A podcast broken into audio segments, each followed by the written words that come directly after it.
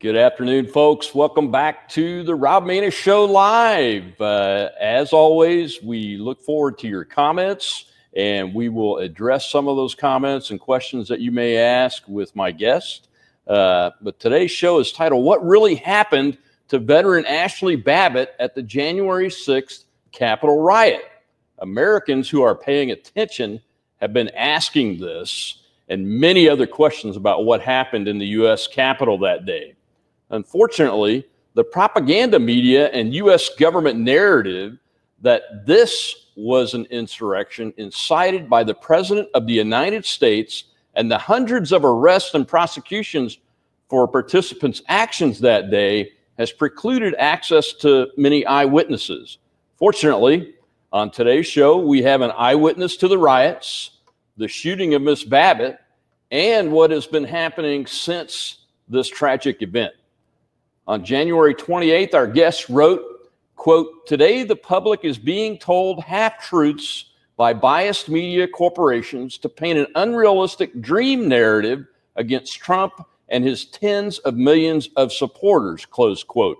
In the Gateway Pundit, as he described what he witnessed on January 6th in his travels to the Capitol on foot and into the Capitol building itself. He documented Antifa press members and agent provocateurs. The press members for Antifa were staging narrative building photos.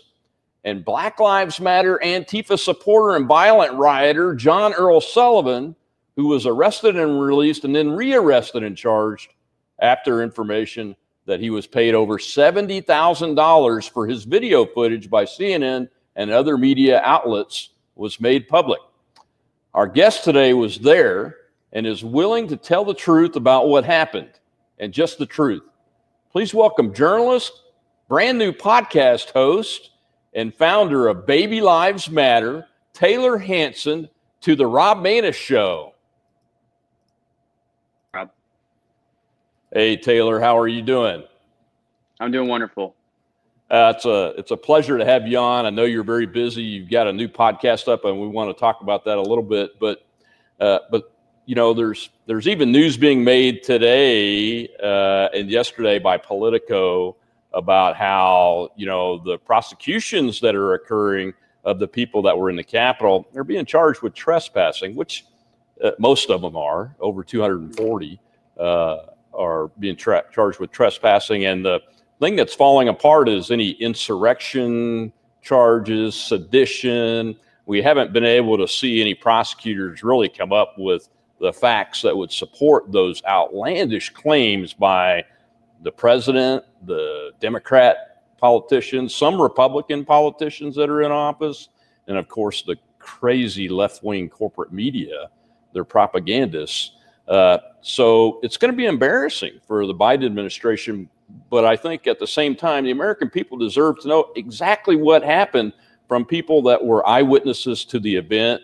Uh, maybe uh, someone like you who who really you know uh, is an independent observer uh, and uh, and I know you're a conservative, but you were there as an independent journalist, and it's amazing what you wrote in your article on Gateway Pundit on on January 28th. But I was watching your Twitter feed on the 6th when Miss Babbitt got killed, so I knew that you were close by there and we've talked a little bit uh, through uh, DMs and everything about your challenges with intelligence agencies and those kind of things since then. But just briefly tell our viewers uh, in depth what you saw that day as you traveled from where the president's speech was given up to the Capitol and then inside. Yeah, I mean, I have been covering I mean, riots for months. I was there night 100 when Antifa Molotov their own. I mean, that is some of the craziest police force, you know, reaction that I've ever seen in my life. And, you know, I come from a, a family of law enforcement and veterans. I have a high respect for all of them, at least the ones that want to do their job. And what I saw that day was the, it, it made me sick. I mean, truly. I have never seen police brutality like that on a massive scale. I mean, there, there was a riot for over an hour and a half. I was sitting there, I'm recording I'm looking cops in the eyes and they're shooting me in the leg with their pepper balls just for no reason. I mean, I had to put people out that were on fire. And one thing I'd like to touch on, especially, is we all know Trump's base is so religious. I mean, it is a cult. It's it's essentially a cult, and as are the Democrats and any other political following. His Save America speech was the last scheduled speech of his presidency. So why would all these Trump supporters be in the Capitol, have breached the Capitol grounds 19 minutes prior to him finishing his speech? It doesn't make any sense and it doesn't add up. And what I really noticed yeah. is as, you know, about 20 minutes um, into his speech, that's when a for, uh, the first initial group started forming, and there was a, few guys walking around saying, "Hey, we're going to go to the Capitol. We're going to the Capitol. Let's get a group together. Let's go." And you know, I thought that was a little weird. And me and Savannah Hernandez and Elijah Schaffer, um, we were all reporting together on the ground that day, and we all followed them. And seriously, within two minutes of us actually reaching outside of Capitol grounds, they had breached every single barrier, and they had initialized the uh, basically the area right outside the Capitol doors where they were going to riot for about an hour, hour and a half. Um, you know, they they pushed up the stairs, and I mean, the the media wants to say that all of these people died. These six people that died in the Capitol, I believe, is what it's come to now. They they died of natural medical conditions, and I'll tell you that right now is not true. That's a complete lie. Ashli Babbitt didn't die in the hospital, like they said. And I mean, they punched a man offside of the Capitol and said he died from natural medical conditions. And we watched it. Everyone did. And everyone was so mad about it. It was, it was just some of the most horrendous stuff I've truly ever seen. Wow.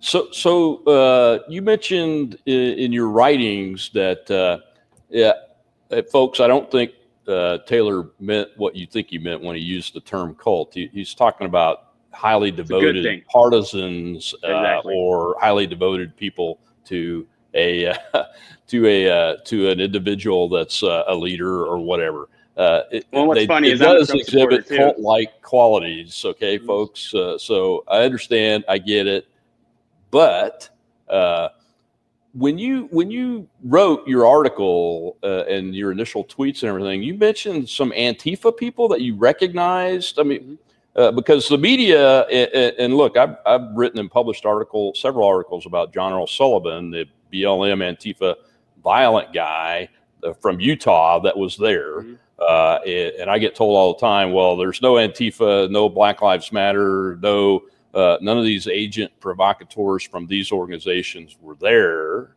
Uh, and uh, uh, but you mentioned that you spotted some and that you knew them because you've been out to Portland and those kind of places where they've been the most active, right? Mm-hmm. Yeah, I mean, they they weren't hiding it. I mean, in chats months prior to it, I mean, they they were talking about how they wanted to interfere. They wanted to, you know, go undercover and cause these problems. Basically, be act as these agent provocateurs. You know, they have these Telegram chats. They have everything. They're not hard to get into, and they were talking about this months prior. You know, dressing up in MAGA gear, causing stuff, mm-hmm. getting media attention. You know, this is nothing that it, it's it's old news. You know, this is stuff they've done. And one thing I truly didn't expect, you know, when I was on the ground, I'm recognizing these people, and I didn't put it together at the time. You know, I have videos walking right up to them, getting the the lady, one of the uh, Antifa press that was setting up the uh, photo shoots with an agent provocateur attacking a police officer. And you know, I walked right up to her and I said, "Oh, you're from Portland, right?" Because I recognized her. Mm-hmm. Yeah. And you know, she she nodded and kind of got freaked out and walked right away. But the media, you know, like you said, you know, they are just hell bent on framing this on Trump supporters and Trump supporters only. We are the insurrectionists. You know, that's it. That's the narrative. And then when you have John Sullivan, which is where I actually started my undercover journalism, is here in Utah where I live currently. Mm-hmm. His group, Insurgence USA, that's where I started everything. You know, I went undercover with them for about two, two and a half months. They were involved in some super violent stuff out here. Utah doesn't riot. Utah's a conservative state. All of a sudden, George Floyd dies. There's riots. I'm getting attacked. Police cars are getting flipped over and lit on fire. But they were littered all throughout. You know, there's I have videos of Antifa changing actually inside the Capitol. There's Antifa changing clothes in bushes outside of the Capitol as well. And mm-hmm. said, why, why, why in any logical mind or thinking, rational thought, would somebody be changing their clothes out of gear into more identifiable gear if they know it's a riot. It doesn't make any sense unless they wanted to paint a narrative. And they were everywhere.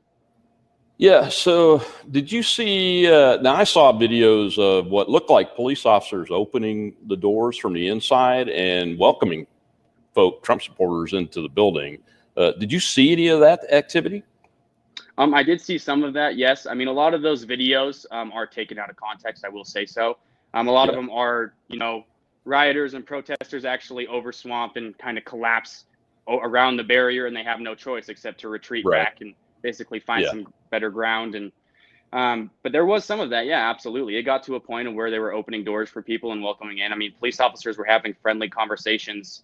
Um, not so much when the riot was actually going and they were being attacked and everybody. I mean, the most violent riot I've seen to this date. They weren't letting people pass at that point. But once they pushed past those Capitol stairs after that initial riot, yeah, I mean, windows are being break broken and you know cops are opening doors and everybody's walking up. And I have a video where I'm literally I get another Antifa um, provocateur on camera of him taking off his face mask real quick because he wants a sip of water and he hurry and puts it back on when he sees I'm recording.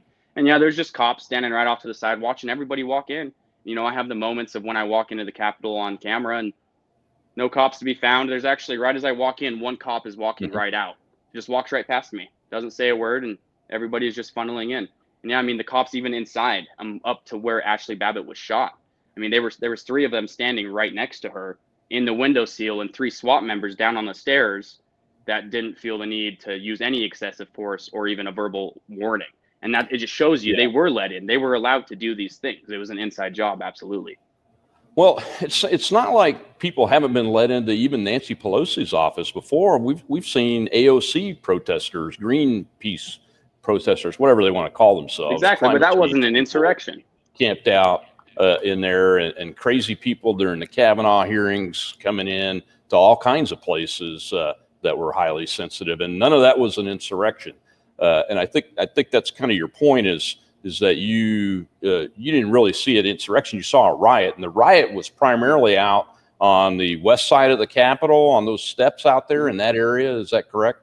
The riot activity, Yes. the, the main riot. yeah, I mean, it was yeah, Yeah. about an hour, an hour and a half straight, and even then, you know, with the narrative being painted against Trump supporters rioting, absolutely, there were Trump supporters rioting, a hundred percent. There- It's undeniable. You know, there's been charges, Yeah. people have been arrested arrested on it, but it wasn't entirely Trump supporters, and that's the narrative they're trying to paint. What happened is Antifa came in, they did their job. This was Antifa's finest moment in history. This is what they were built up to do. Was this one Mhm. moment, and they came in, provoked the police to a point where they were being brutal, the most brutal resistance I have ever seen from a police Mhm. force.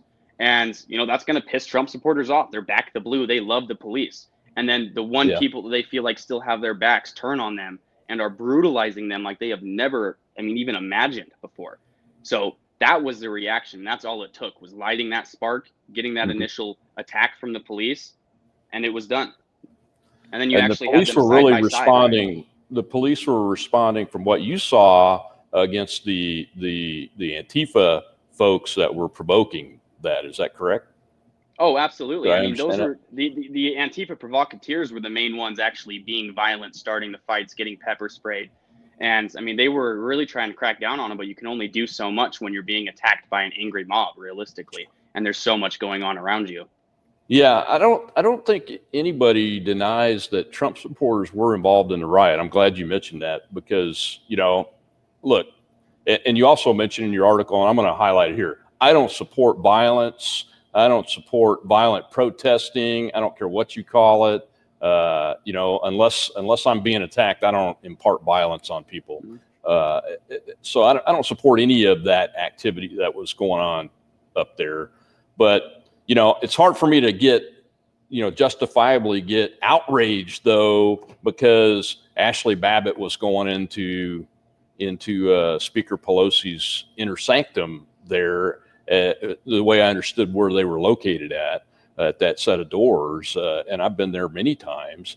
But what what puzzles me though is right there, and I saw it in the videos. I counted five. You just confirmed there were six, three SWAT and three police officers around her, uh, right there. I mean, within arm's reach. I think some of them. Uh, there were no warnings given. This woman was obviously unarmed. There was no weapons involved. Uh, is that correct? Yeah, I mean, she, unless, you know, having a scarf in her backpack counts as a weapon. Yeah. Wow. Uh, so so she goes into the window that's been broken by this guy with the furry hat on, I guess, uh, Mhm. the way you described it. And she jumps up into the window. Was she encouraged by the guy with the fur hat or Sullivan, I, who I know was also there to go through that window? I mean, I have. I was the one that got the video. Um, I have it captioned and everything. It's on my Twitter. Literally, mm-hmm. John Sullivan. The charges that were brought against him of trying to have the police leave. He was trying yeah. to persuade the police officer to let him come through because it's going to happen anyways. You know, he doesn't want anyone to get hurt any more than they've already had, and it's just a completely normal thing. I mean, she was absolutely influenced. Yeah. And you know, yeah. I've had the I've had the chance to go out and actually meet her family, meet Aaron and Kayla, her significant others, and meet you know her brothers and everybody and they're all amazing people. You know the media is framing it as you know she's this terrorist and there's going to be bomb making supplies and all these yeah. devices all over their house. No these people like to relax go to the beach hang out. Aaron is a, a marine veteran. These are some of the best people i have truly met in my entire life and it's heartbreaking seeing what they're doing to her and to her family. Look it's not people that have been in the military generally are not violent people. I mean, yeah, we've seen a few over the years. Uh, the last one I think that I remember was a Black Lives Matter guy uh, in Dallas, Texas, in one of mm-hmm. those crazy events, killing police officers and everything that had traveled to do that. Yeah. Uh, but uh, but for by and large, most of us uh, that care about the Constitution of the country we're not going to go out and kill people unless we're attacked. We have a right to defend ourselves. Exactly. Uh, or troubled. Well, that's the uh, thing is yeah, that's a lot of these people try and paint the narrative of Ashli Babbitt was was troubled. You know, all they they pull up these no. old lives and, and her beliefs. She was the most level-headed. She knew who she was, and yeah, she yeah. had an energy unlike anybody. She was unmatchable. That's what all of her family says. Is her energy level? It would put anybody as a shame. Seriously, but that doesn't mean she's a terrorist she was a 14 year Air Force veteran. I mean, for God's sake, seriously. It's just the media has so much power, and this just proves it. The fact that they can paint a 14 year Air Force veteran who's a woman, who is completely innocent, and in one of the most widely documented uses of excessive force in all of history, all of history, widely documented. If this was, if she was black, can you imagine though the outrage? What would be happening right now? It just shows you the media is not on our side. Well, you know, that's another reason why I wanted you to come on, Tayler. I, am outraged. I, I, continue to be outraged by this shoot. Uh, look, when I was in the Air Force, I was a commander uh, uh, twice where I had large law enforcement and security force operations uh, uh, under my command, and and this was not a good shoot. Uh, and the the information, the lack of the dearth of information that's coming out about the the individual that took the shot the why, everything except for the propaganda against Miss Babbitt, which, as you said, they, they want to paint her as some kind of nut job and uh, somebody that was uh, dangerous and those kind of things, which is absolutely not true. If, there, if she was dangerous, why weren't the six police officers mm-hmm. sitting on her uh, on the other side of those doors? You know, it just doesn't make any sense. So, so did you see the the guy fire at her were you able to see that? Um, at the moment, so I was next to John Sullivan. John Sullivan was to the left of me. We were directly across from her, mm-hmm. and I was recording in her direction. Uh, that's my angle of the video is where she falls out of the window and she's moved. And John Sullivan was uh, the, actually the, the first one to see the gun and spot it, um, which yeah. is a little bit weird, right? A little bit fishy. Um, but no, I actually did not see. I saw the shooter temporarily after the shooting. So he shot her, and I got on the ground afterwards because I didn't know if it was an active shooter situation or anything, and he actually ran away following it. He he ran from the shooting, and that is against every single police protocol in the books. You do not run; you administer medical aid to the person you just shot. And that was another thing I'd like to touch on is the fact that there was the three cops right next to her, and then six, I mean, three more SWAT members on the stairs that are all trained to administer medical aid. And why was I, another um, journalist and a random guy named medic there trying to administer medical aid to them while they're sitting there watching. And then they actually told us to stop because they're the ones trained in it. So we stop, and naturally they don't do anything except throw a hat, I mean, a beanie in the pile of blood, a thing of gloves. An officer actually steps on it. That's on video. And they carried her upside down when she was shot right here in the shoulder blade through the neck. Mm-hmm. And mm-hmm. they carry, you don't carry someone upside down if they have an injury in that area. Right. That makes no sense. And especially if she's alive, you wait for a stretcher and you put compressions on the wound. But and then they pronounce her dead in the hospital. I watched her die right in front of me. Her life drained out of her eyes right in front of me. And they're lying about it because it created the perfect narrative. So, so those are the facts. The facts just they, they destroy the narrative. Every time I come across facts for different pieces, of a node, I call them nodes of this incident, uh, with the exception that yes, Trump supporters were participating in the riot uh, at the Capitol steps there. Every time I come up against facts that the government has put out about these terrorists, domestic terrorists, it's an insurrection, it's sedition. Uh, it falls apart when you when you see the facts come out. Uh, and and this is just another case, which is critically why I wanted you to come on because you know what I, I'm as opposed to police brutality that especially that takes someone's life. I don't care what color or gender or whatever their belief systems are. I don't care. I'm as opposed to that as a Black Lives Matter protester is. Uh, and, uh, and and I'm up, I'm upset about it, and I, am more upset that the American people are not coming together over this and and insisting insisting that an adequate investigation be done and stop this mindless barrage trying to make people into terrorists that aren't, because you're talking about 74 million people that voted for Donald Trump. And, you know, I have a, I have a son that's in the military now. He's an NCO and he just had his extremism training and he called me just not long ago, as a matter of fact, and said, Dad, you're an extremist according to the definitions that these guys use because you're willing to to die for the cause of you know the cause that I swore to defend for three decades in the military, uh, the Constitution of the United States, and you have strongly held religious beliefs such as, for example, I'm so pro-life that I'm against the death penalty. Uh, so so I, uh, uh, I'm that pro-life, which is another reason why I wanted to have you on because you're the founder of Baby Lives Matter, and we'll get to that in a second. Uh, but uh, so that makes me an extremist according to the Department of Defense's training that they're giving in this standout. That's ridiculous. Mm-hmm. Uh, and they even talked about people that attend rallies. Uh, and that gets me to something else I wanted to ask you about. The uh, there's two groups that are uh, that are being people are the government is saying were involved in the planning and execution of this insurrection and, and committed sedition uh, although there's been no facts to support those charges. And I don't think any charges have been made actually around those two uh, legal definitions yet.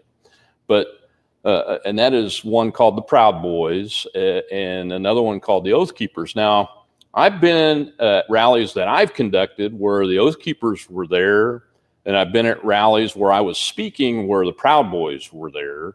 Uh, both actually both groups were providing a a, a, a, belt around the event it, with the mission of preventing any violence from the left. In both cases, they were events totally unrelated to each other. So, so this is that's that's my two face-to-face experiences with both of these groups. I know people that have been in these groups. I, uh, I've talked to them many times.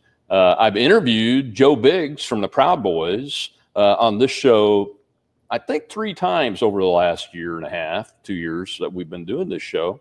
Uh, and he's one of the people that's been arrested, but he said he just walked through the doors of the Capitol when he went in, according to what his uh, and I think, folks, I think there's a, a uh, effort to fund his defense too. By the way, I don't have that, but I will get it and I'll put it out uh, as far as like how you can donate to help Joe's defense. And and and Joe's a veteran, uh, as are many of the Proud Boys and many of the Oath Keepers.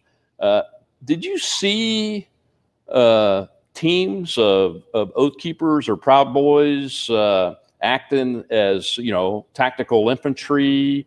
You know they wouldn't have had any firearms, but you, you can see you, you know when you witness somebody that's exercising small unit tactics in a chaotic situation uh, because they stand out. I mean, they, they're the ones that don't look like they're in chaos. They look like they're doing their mission. Yep. Uh, well, you know, uh, see any of that?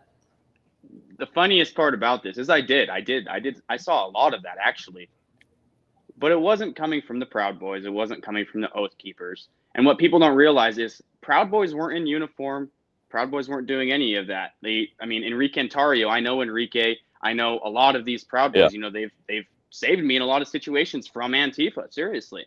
And Yeah. you know, from my personal experience, these are great guys. They offer security, and the only reason they're hanging out around is so there's no violence when Antifa wants to roll through. And I saw those small tactics, and I actually have a video of me completely covered in pepper spray and mace, just dripping off my face. And because I was interviewing people outside the Capitol during the riot, I have a video of Joe Biggs um, as well, and he did walk in. He told you the right account. There's videos of him literally walking right in. He didn't break the windows in. He walked through the doors. Yeah, those small tac- tactics were being carried out, and on my video, I have it. You know, I, I asked these men what their names are because they're cleaning me up. He's like, "Oh, they take up the saline wipes and start wiping me up. Let me hold your cigarette, man, because you know I lit up a cigarette because everything going on. I don't smoke, but I was doing it." And you know, I helped, grabbed him my, uh, I mean, handed him my cigarette and my mic and everything, and I'm just recording, and he's wiping my eyes, and there's two of them, and I asked uh, one of them what their names was, and he just said a complete bogus name, and you know, I kind of laughed and said, "Okay, thank you." And I asked the other guy, and he says Proud Boy. And I knew he wasn't a Proud Boy. These guys are all in bright orange beanies running around. There's at least 15 of them. You could probably see them in the footage, some of mine, and all over the internet. They stick out like a sore thumb, to say the least. And neon orange uh, beanies on, and they're going around administering medical aid to people. And you know, I'm telling them thank you. And right after they finish, I realized, you know, I know all of these Proud Boys. I know all of these people and supposedly he's local. He's DC, you know, Pennsylvania Proud Boy.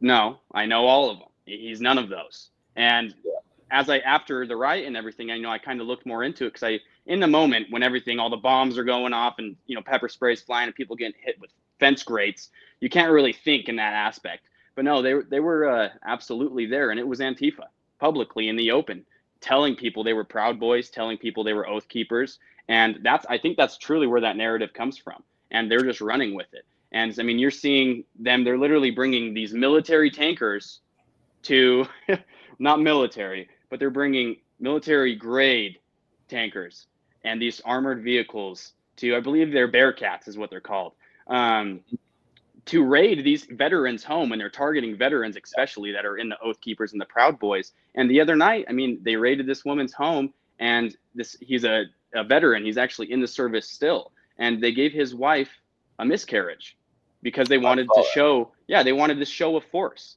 and it just shows you, no, these insurrection charges, sedition charges, they aren't going to stick. But these people are still in jail. I, don't, I haven't heard from Brandon Straka in God knows how long. He, he's off the face of the earth, and that's Brandon. Everyone knows who Brandon Straka is. He has a huge audience. Ever since that day, he's gone. They're just disappearing people at this point. Well, government force has a tendency to chill speech, obviously, and suppress speech. And, and I hope Brandon's okay. I've met Brandon. I've had him on my show too. He's not a terrorist.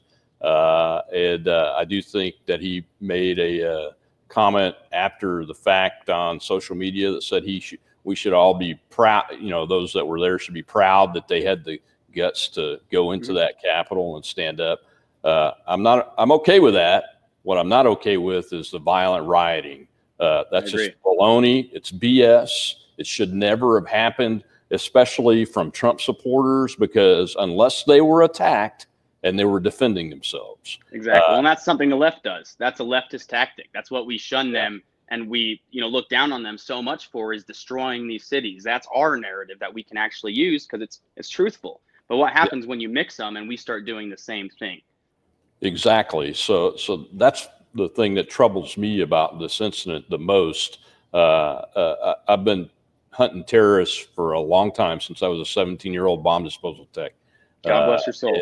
and, and working against terrorists for a long time. And uh, uh, and the two the terrorist that I know was there was the individual that planted the two pipe bombs. Mhm. Uh, and, Well, and Where and is he? Crazy FBI and ATF hasn't haven't figured that out yet.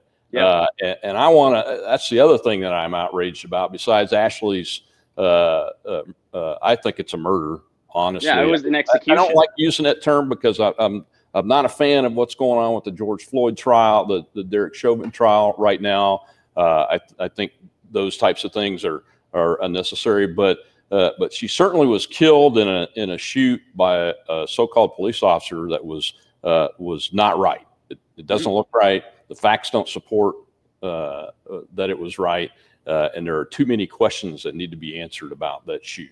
So, but but but the point is, this should not happen like this. We've got to, it, it, but but we're not going to get to the answers that we need to get, like who in the heck built and planted the pipe bombs. I've seen video of that perp looking like he's talking on a cell phone. Yep, but then they they can tap everybody's Parlers and get the geolocations off of that. But Right. the, the most serious incident that happened that day, the thing that they ran the whole impeachment narrative off of everything.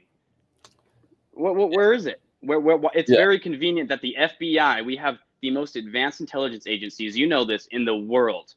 They Yeah. can figure out every single person who was in the Capitol in DC at one time, for hell's sake, but you can't figure out who plants the pipe bombs. You know the shoes, you know what he's wearing.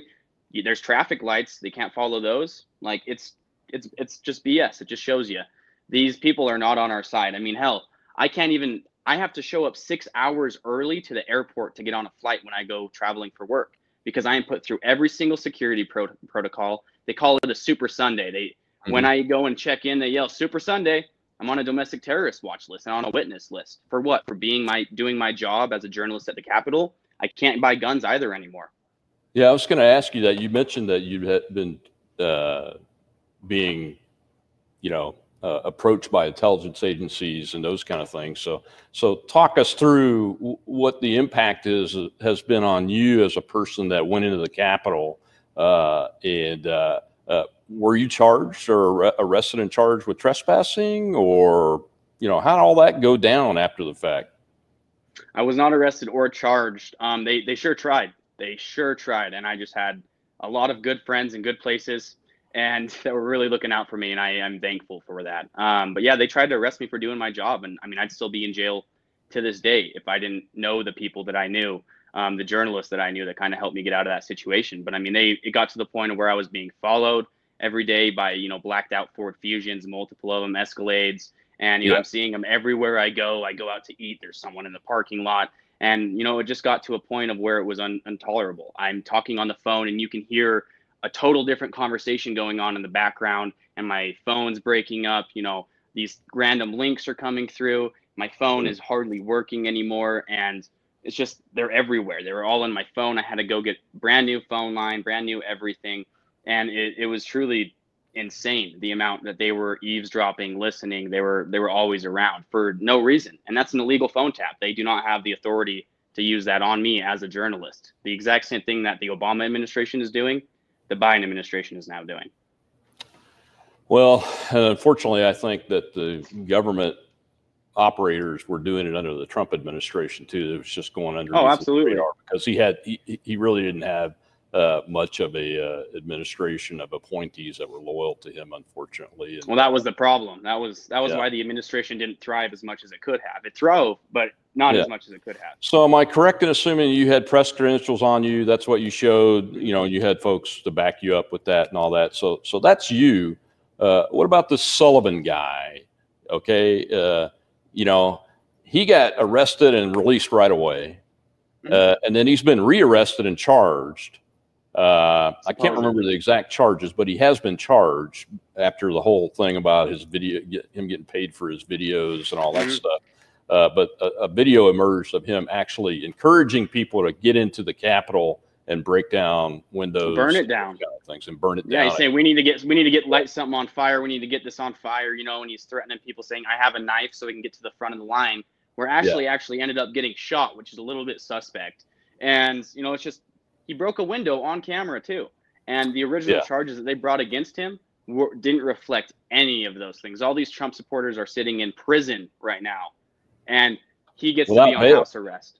without yeah. bail. And yeah, without bail, he gets to be on Yeah. house arrest. And you know, it ties into his entire family, his dad. They have connections. They know Anderson Cooper. Why do you think they he was paid seventy thousand dollars for a video of a woman being shot? That's impossible. I've been doing journalism for over seven months now. I have Yeah. captured, you know, some of the most viral moments, you know, Trump moments, him tweeting them out, him using them. And the most I've ever been paid per clip, and it's an outrageous amount per clip, maybe if you're lucky, two thousand dollars, and that has to be Yeah. very, very high danger zone. Has to have everything in it. Has to be the perfect video for a narrative, but it isn't. And CNN pays him, CNN, and then I, I believe it was ABC, um, or Yeah. NBC, uh, paid him seventy thousand dollars. I haven't made that my entire journalism career, but he gets paid Wow. it for what? Filming a woman die. I mean, where is the moral standpoint in that? I mean, the kid was basically raised on the Anderson Cooper Ranch. If you really want to get into that, and Yeah. these people are connected, and there's a reason why they're paying him this money. There's a reason why he was in there with his girlfriend, who was a CNN correspondent, for God's sake. Like, and she didn't face charges. It's just all the evidence is right in front of him. The kid has Uber commercials. Like Yeah. he's well connected, his family's connected, and that's why he isn't facing charges. And even the charges he's facing now, I guarantee you, he's not sitting in a jail cell. He's sitting at home doing his own thing. while while the Americans, uh, uh, I don't know what to call the other people, but I know the, the Trump supporters think they are Americans and they believe in America America first, are sitting in jail without bail. Uh, they're they're veterans, they're they're grandmas, uh, uh, the so-called insurrection plotting planning the, the insurrection charges fall apart when you look at even the the Department of Justice's indictment of, of one of them showed the communications back and forth and they're clearly talking about uh, on the oath keepers part this was an oath keepers uh, uh, charge the, they're, they're clearly talking about uh, taking taking out the antifa people that they know are going to be there and protecting people from that uh, which has happened thousands and thousands of times uh, uh, in this country especially since june uh, late May of last year, uh, and, and it just falls apart. But they, but the government continues with these charges, uh, Well, and- I hope they've got good attorneys. I really, Yeah, I, I well, and they really, they really need good attorneys. I mean, it's a witch hunt from the government. It's what happened to Trump, but for the last four years, but happening to civilians now. We knew it was going to reach this point, and we finally Yeah. gave them an excuse to do it, and they're doing it. They're running with it. I mean, what what country do you know that only allows you know their military to have one political belief, and that's the one that those military personnel the only ones allowed to be around the president? That's a dictatorship. You're putting soldiers and police on administrative leave and leave without pay because they're Trump supporters. They're they're building up. I mean, you got the Space Force guy, you got you know the Marines Twitter publicly tweeting at a journalist, a civilian. It's against every law, against every regulation, but they're doing it anyways, and it's out in the public now. That I mean, you see what's happening at the borders. It's funny because they're trying to frame these oath keepers, these proud boys, so much. They're the ones handling the border crisis right now. You literally have guys watching over these sex camps, trying every single thing they can do, reporting it to the Tucson police, reporting it to everything. That's where they are right now. That's why you're not seeing them. All these guys that haven't been arrested, they're down reporting on what's going on at the border. That the crisis that was created by the current administration. yeah. This the organizations, both of those organizations. Uh, you know, I haven't seen any evidence yet, and I've seen charge sheets.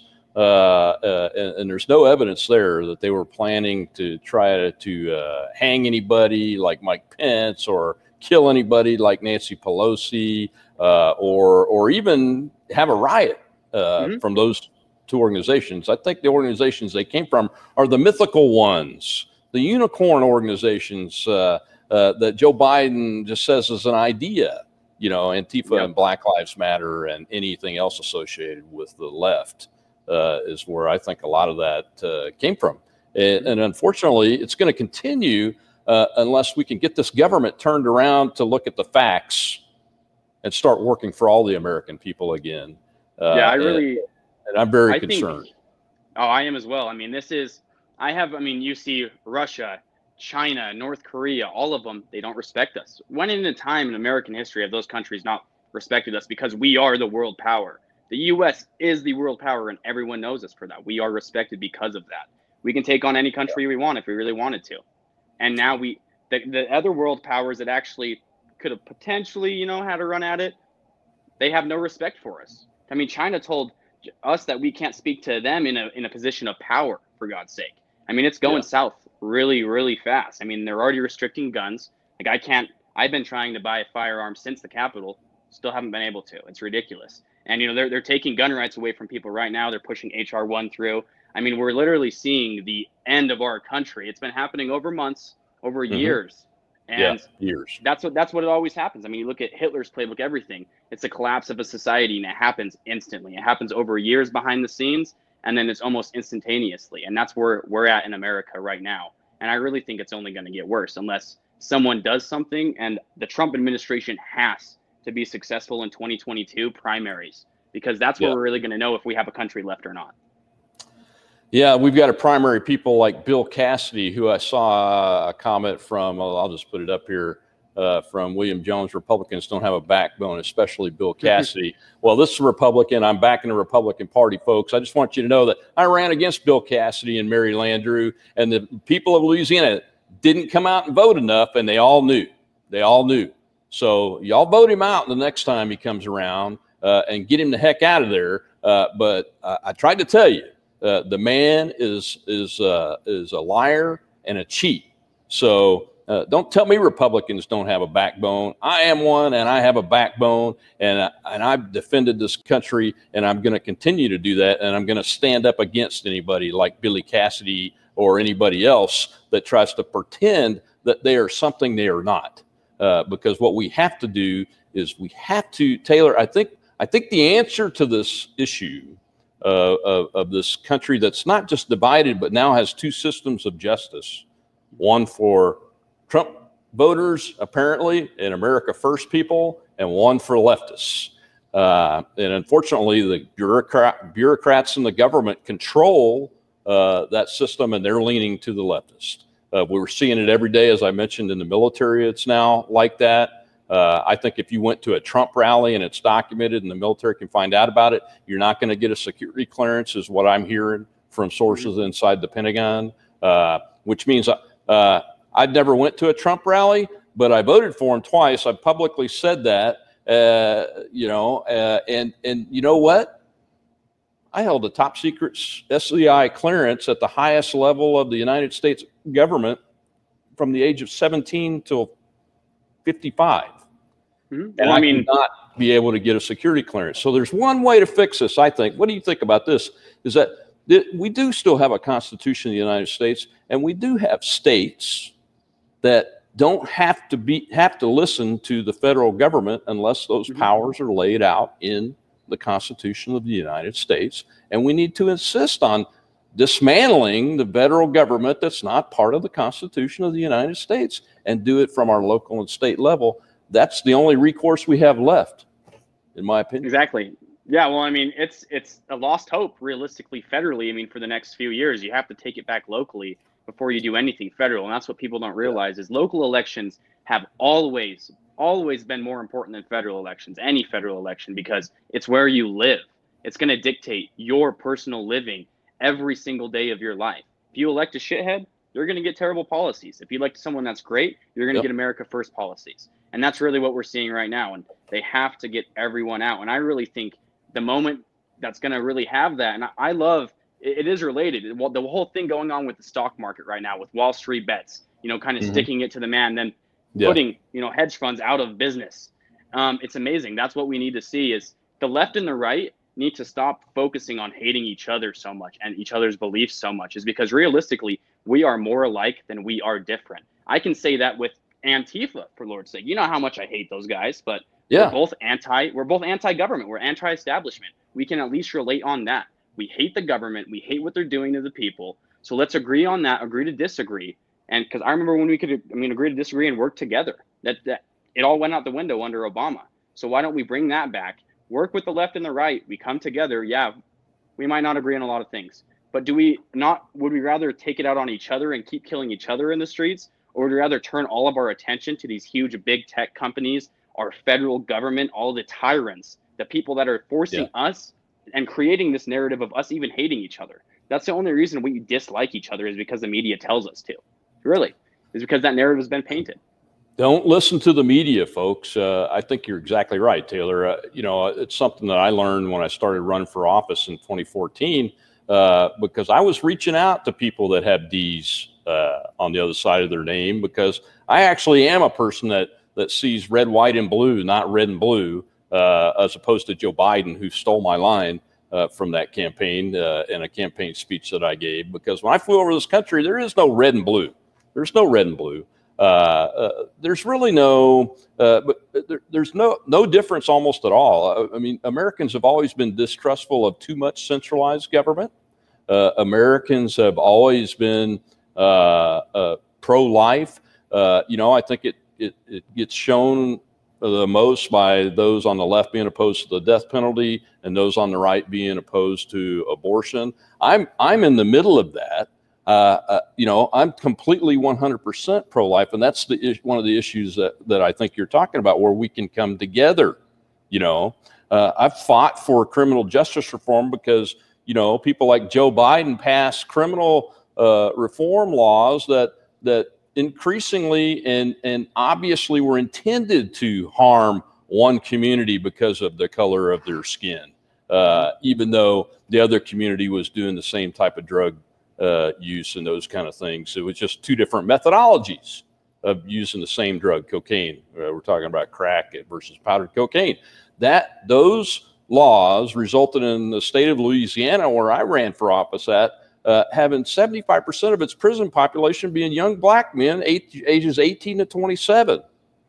That's why. That's one of the reasons why. And, and, I know a lot of my Republican friends and conservative friends disagree with me. Uh, but the, the whole thing about having marijuana be illegal and a Schedule One drug and those kinds of mm-hmm. things, that's ridiculous.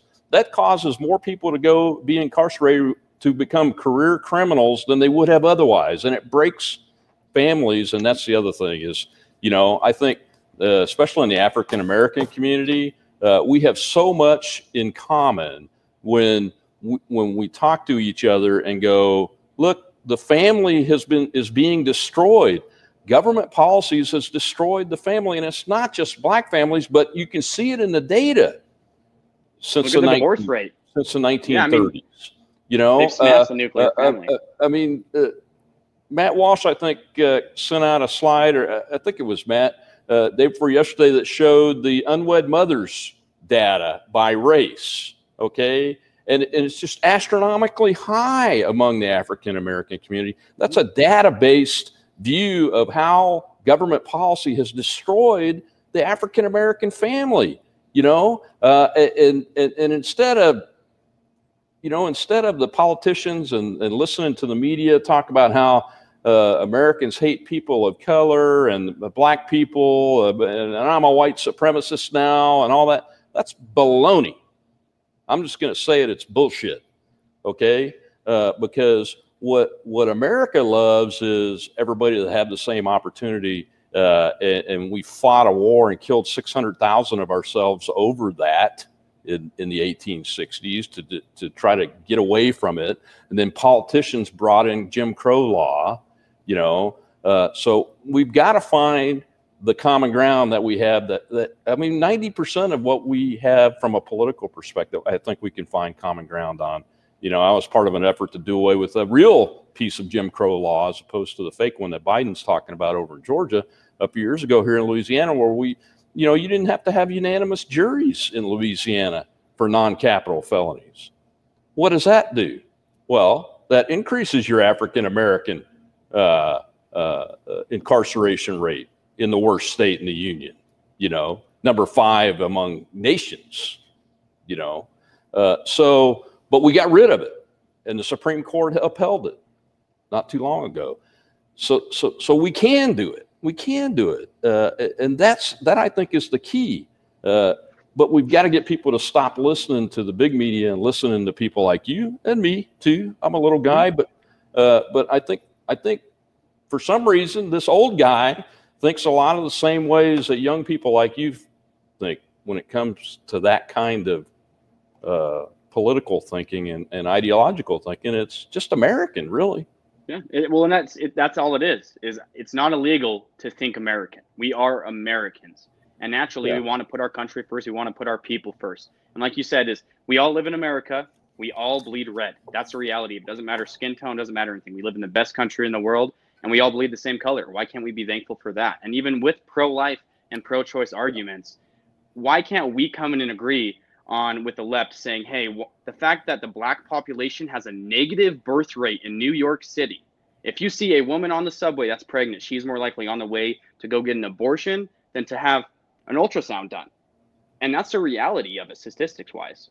And that's I know, terrible. Breaks, why, why can't we agree saying, hey, you guys are so against racism You guys are so uh, you know for protecting black life supposedly. And you know, we are we are too, but in different ways. Why can't we come together and actually adjust the root cause, not these imaginary police brutality statistics that are put out by the media that are completely fake, and then they censor the FBI's real statistics on Instagram, Twitter. We're all aware of what they do. And why can't we come together and say, hey, the fact that abortion is literally this abortion industry is founded on racism, and this is the biggest, I mean, the, the most racist industry in existence today in America, realistically. I mean, you got the yeah. founder of it. That she created it with the KKK. She attended KKK rallies. Is she's a you know she's writing to her Nazi eugenicist friends who he was caught you know mutilating people and experimenting on people without their without their will.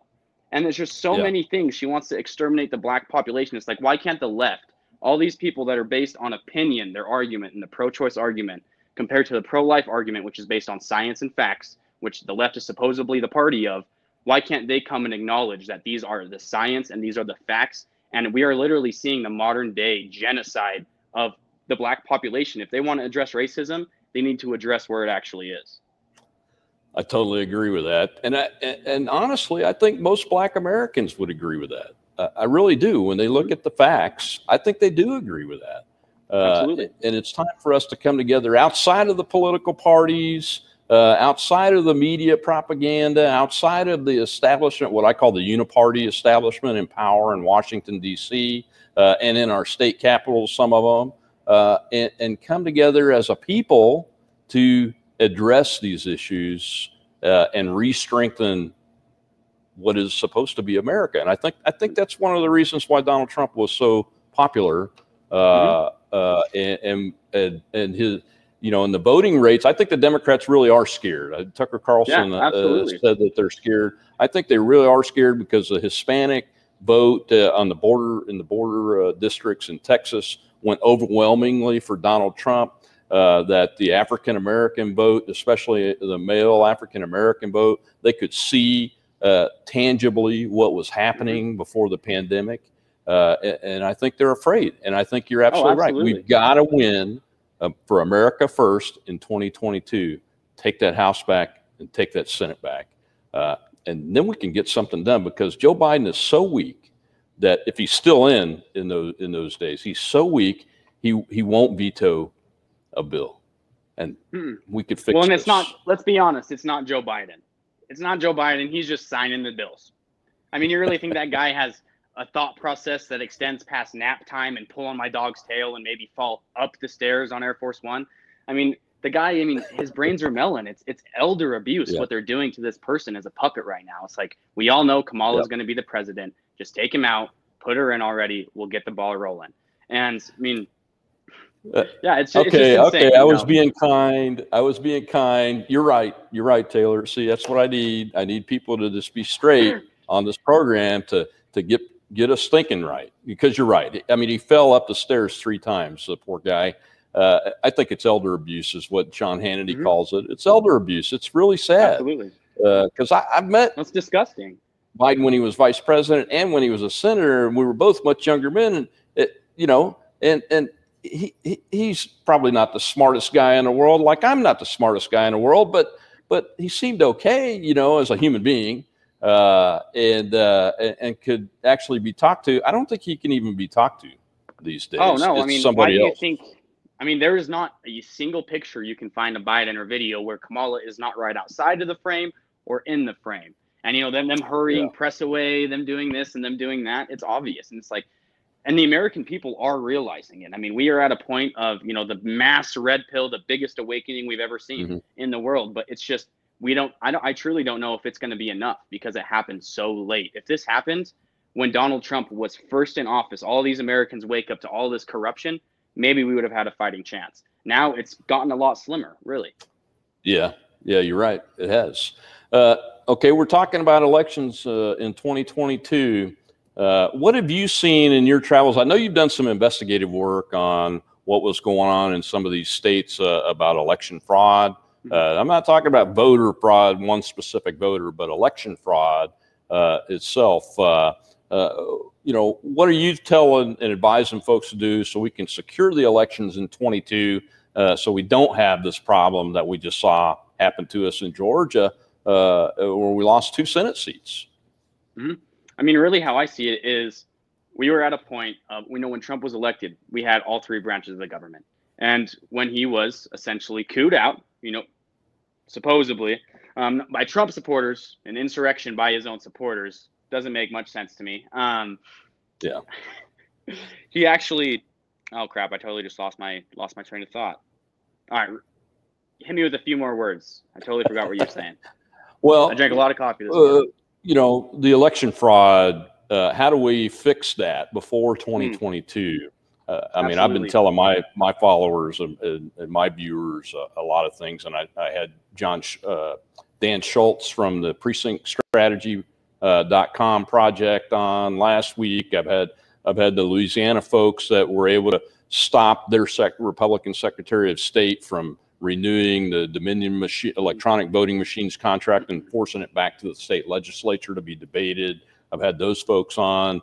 Uh, uh, so, what are your thoughts based on everything that you've been seeing uh, and hearing about uh, from that perspective? How do we get it to where everybody can be confident in the elections in 2022, uh, win or lose? Absolutely. Now that the brain fart is over, I'll lay it out for you. Um, I I mean, like it. I said, you know, perfect. Thank you. I appreciate it. Um, you know, we we have as the GOP, you know, as a party right now. Yeah, we don't agree with the GOP. We hate the GOP, but let's be honest, we're Republicans. That's what we are, even if we hate the establishment.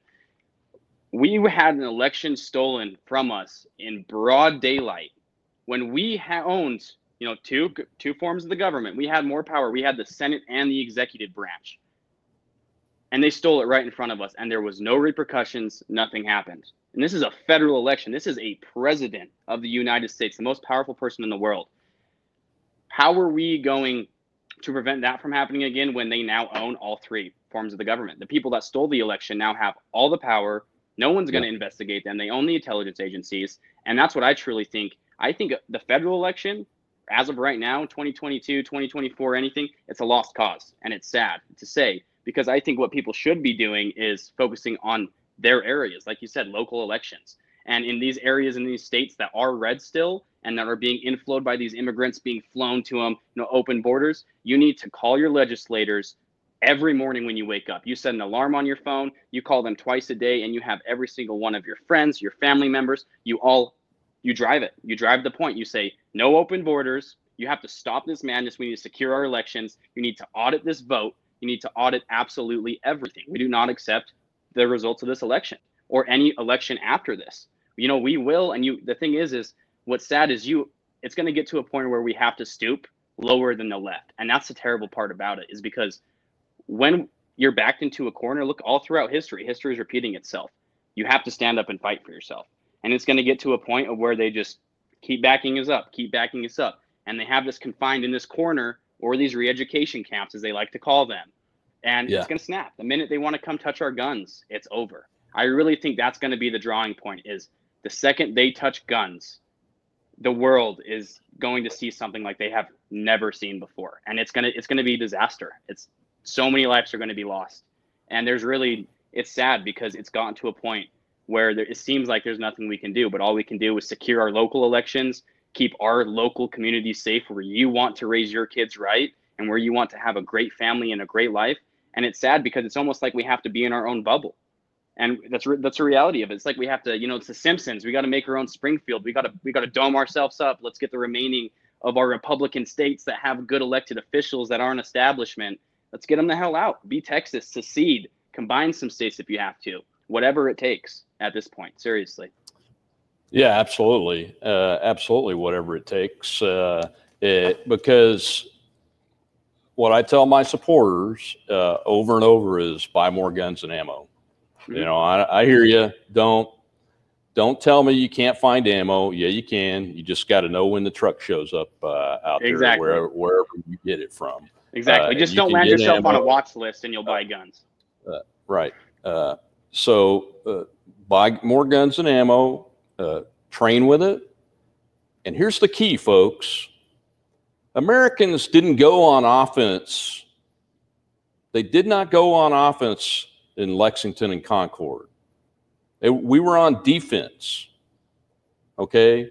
At the Battle of Bunker Hill, what was one of the orders given? Do not fire until you can see the whites of their eyes, because that was the best indicator that the enemy, who was the mother country, our, I mean, people, they all spoke with the same accents then, okay, uh, was really for real and coming for you.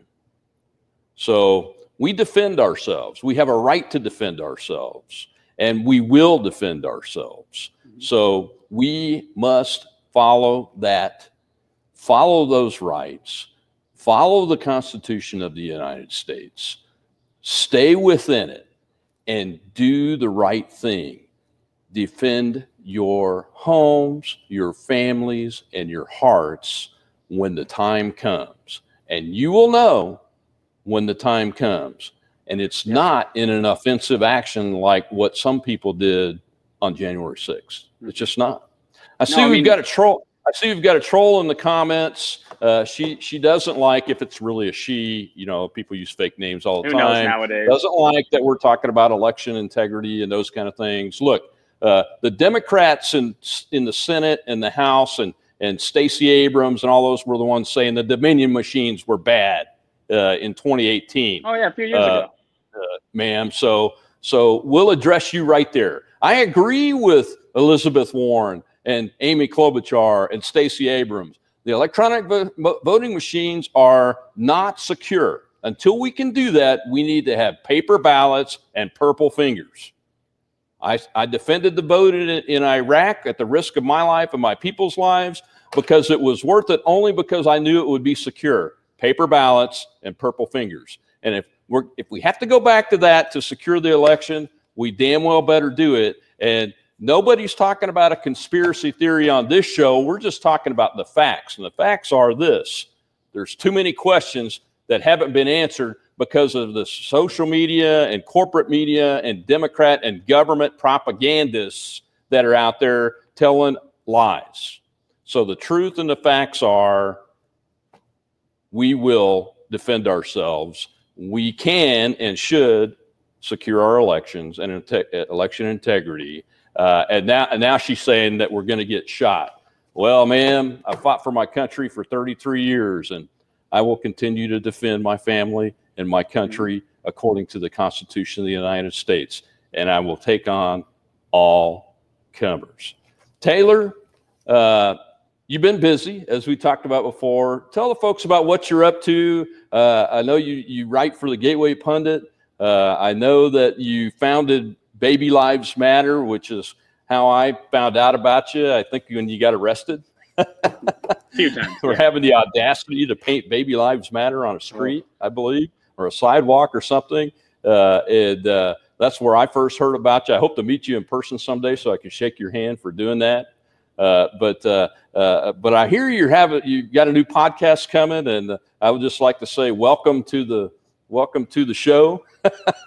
Thank you. I've been doing this for I'm a little excited. bit over a year, and I have a great time doing it. Uh, and and uh, uh, the troll is going crazy, folks. You should answer her, give her some answers. Maybe she's getting some answers and everything. but you know, I'm not going to block you, man, because I believe in your free speech, even though you don't believe in mine and my rights. and that's the truth. That's a fact.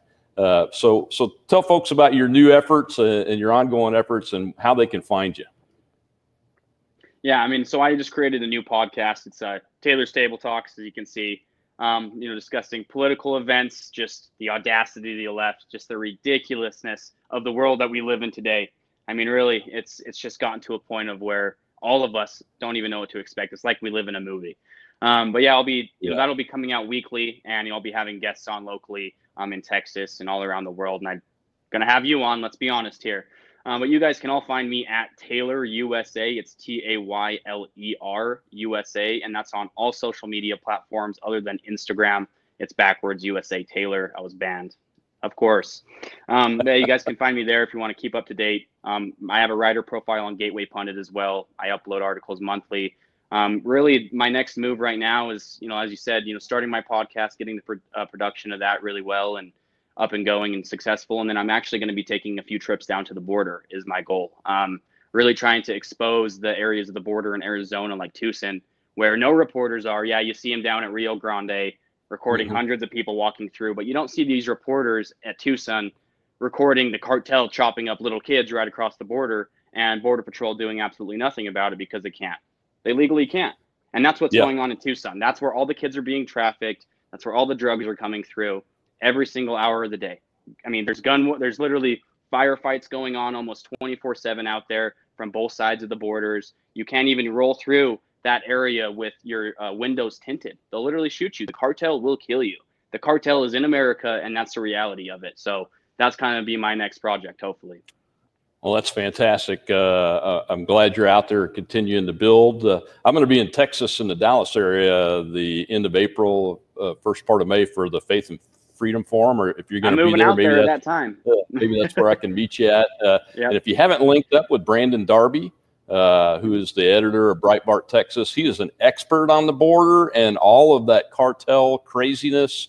Uh, you need to link up with him and and see if you guys can uh, you know go down to the border together and uh, if he's still in that business i think he is i had him on my show last year and, and about once a year to give us a, a factual update uh, on what's going on because the government is such a really piss poor uh, purveyor of the truth and the facts other Not than the ones that they want they want their truth out there uh, if somebody says uh, this is my truth or this is our truth they're lying to you folks uh, Tayler Hansen, uh, journalist uh, and author, Baby Lives Matter founder, and Tayler's Table Talk podcast.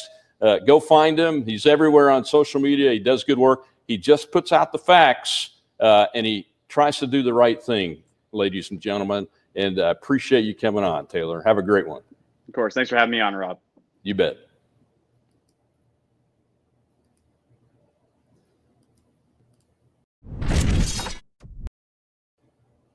Well, folks, we really appreciate you uh, being on, uh, e- even those folks that disagree with us. And, uh, uh, you know, I'm glad that we could put some comments out there and, and address some from our perspective on this show.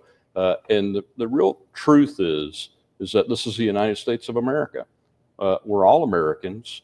Uh, stop listening to the corporate media. Stop listening to the uniparty propaganda coming out of Washington, D.C. and your state capitals, and start listening to your neighbors. Go out and talk to your neighbors.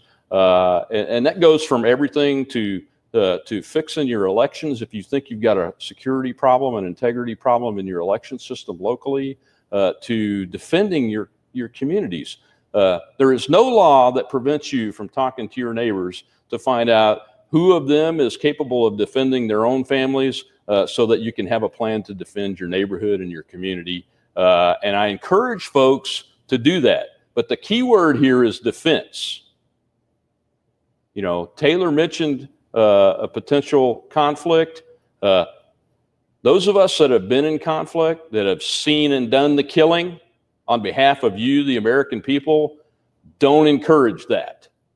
But we encourage you to exercise your rights and be ready and be trained and take care of your own because we're Americans and we have a right and a responsibility to do that for not just ourselves, but our families, our neighborhoods, our states, and our country, to be quite honest with you. Uh, and if that time comes, all I can say is please be ready and make sure you say a good prayer for this country. Until next week, I'm Rob Maness.